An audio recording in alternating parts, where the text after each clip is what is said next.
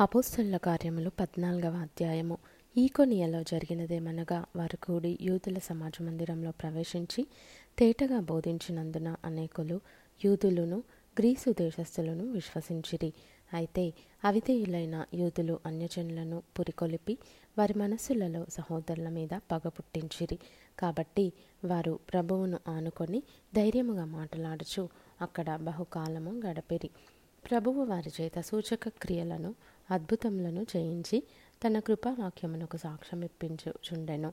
ఆ పట్టణపు జనసమూహములో భేదములు పుట్టగా కొందరు యూదుల పక్షముగాను కొందరు అపుస్తుల పక్షముగాను ఉండిరి. మరియు అన్యజనులను యూదులను తమ అధికారులతో కలిసి వారి మీద పడి వారిని అవమానపరిచి రాళ్ళు రువ్వి చంపవలెనని ఉండిరి. వారి సంగతి తెలుసుకొని లుకయోనియలోని పట్టణములకు లుస్ట్రకును దెర్బేకును చుట్టుపట్లనున్న ప్రదేశమునకును పారిపోయి అక్కడ సువార్త ప్రకటించుచుండిరి. లుస్త్రలో బలహీన పాదములు గల ఒకడుండెను అతడు పుట్టినది మొదలుకొని కుంటివాడై ఎన్నడును నడవలేక కూర్చుండియుండువాడు. అతడు పౌలు మాటలాడుట వినెను. పౌలు అతని వైపు తేరి చూచి స్వస్థత పొందుటకు అతనికి విశ్వాసముండెనని గ్రహించి నీ పాదములు మోపి సరిగా నిలువుమని బిగ్గరగా చెప్పినప్పుడు అతడు గంతులు వేసి నడవసాగాను. జనసమూహంలో పౌలు చేసిన దాన్ని చూచి లుకయోనియ భాషలో దేవతలు మనుష్య రూపము తాల్చి మన యుద్ధకు దిగివచ్చి ఉన్నారని కేకలు వేసి బర్నబాకు ద్యుపతి అనియు పౌలు ముఖ్య ప్రసంగి అయినందున అతనికి హెర్మే అనియు పేరు పెట్టిరి.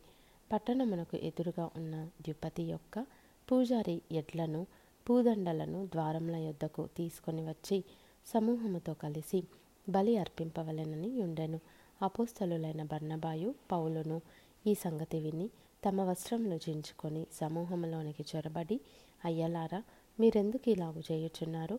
మేము కూడా మీ స్వభావము వంటి స్వభావము గల నరులమే.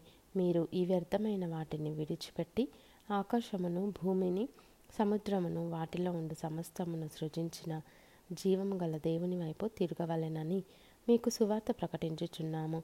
ఆయన గత కాలములలో సమస్త జనులను తమ తమ మార్గముల యందు నడవనిచ్చెను. అయినను ఆయన ఆకాశము నుండి మీకు వర్షమును ఫలవంతములైన ఋతువులను దయచేయచ్చు ఆహారము అనుగ్రహించుచు ఉల్లాసముతో మీ హృదయములను నింపుచు మేలు చేయుట చేత తన్ను గూర్చి సాక్ష్యం లేకుండా చేయలేదని బిగ్గరగా చెప్పిరి. వారిలాగు చెప్పి తమకు బలి అర్పింపకుండా సమూహములను ఆపుట బహు ప్రయాసమాయను. అంత్యొకయ నుండి ఈకొనియా నుండి యూదులు వచ్చి జనసమూహములను తమ పక్షముగా చేసుకొని పౌలు మీద రాళ్ళు రువ్వి అతడు చనిపోయినని అనుకొని పట్టణము వెలుపలికి అతనిని ఈడ్చిరి. అయితే శిష్యులు అతని చుట్టూ నిలిచి ఉండగా అతడు లేచి పట్టణంలో ప్రవేశించి మరునాడు బర్ణబాతో కూడా దెర్బేకు బయలుదేరిపోయెను.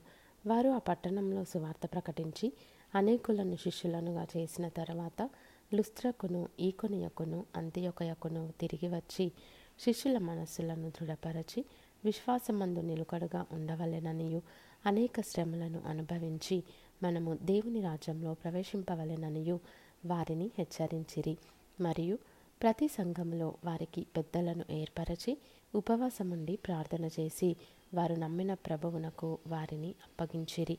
తరువాత పిసిదియా దేశమంతటా సంచరించి పంఫులియకు వచ్చిరి. మరియు పెర్గేలు వాక్యము బోధించి అత్తాలియకు దిగి వెళ్ళిరి.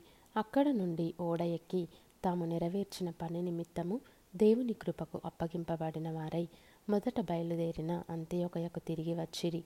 వారు వచ్చి సంఘమును సమకూర్చి దేవుడు తమకు తోడయుండి చేసిన కార్యములన్నీయు అన్యజనులు విశ్వసించుటకు ఆయన ద్వారము తెరిచిన సంగతియు వివరించిరి.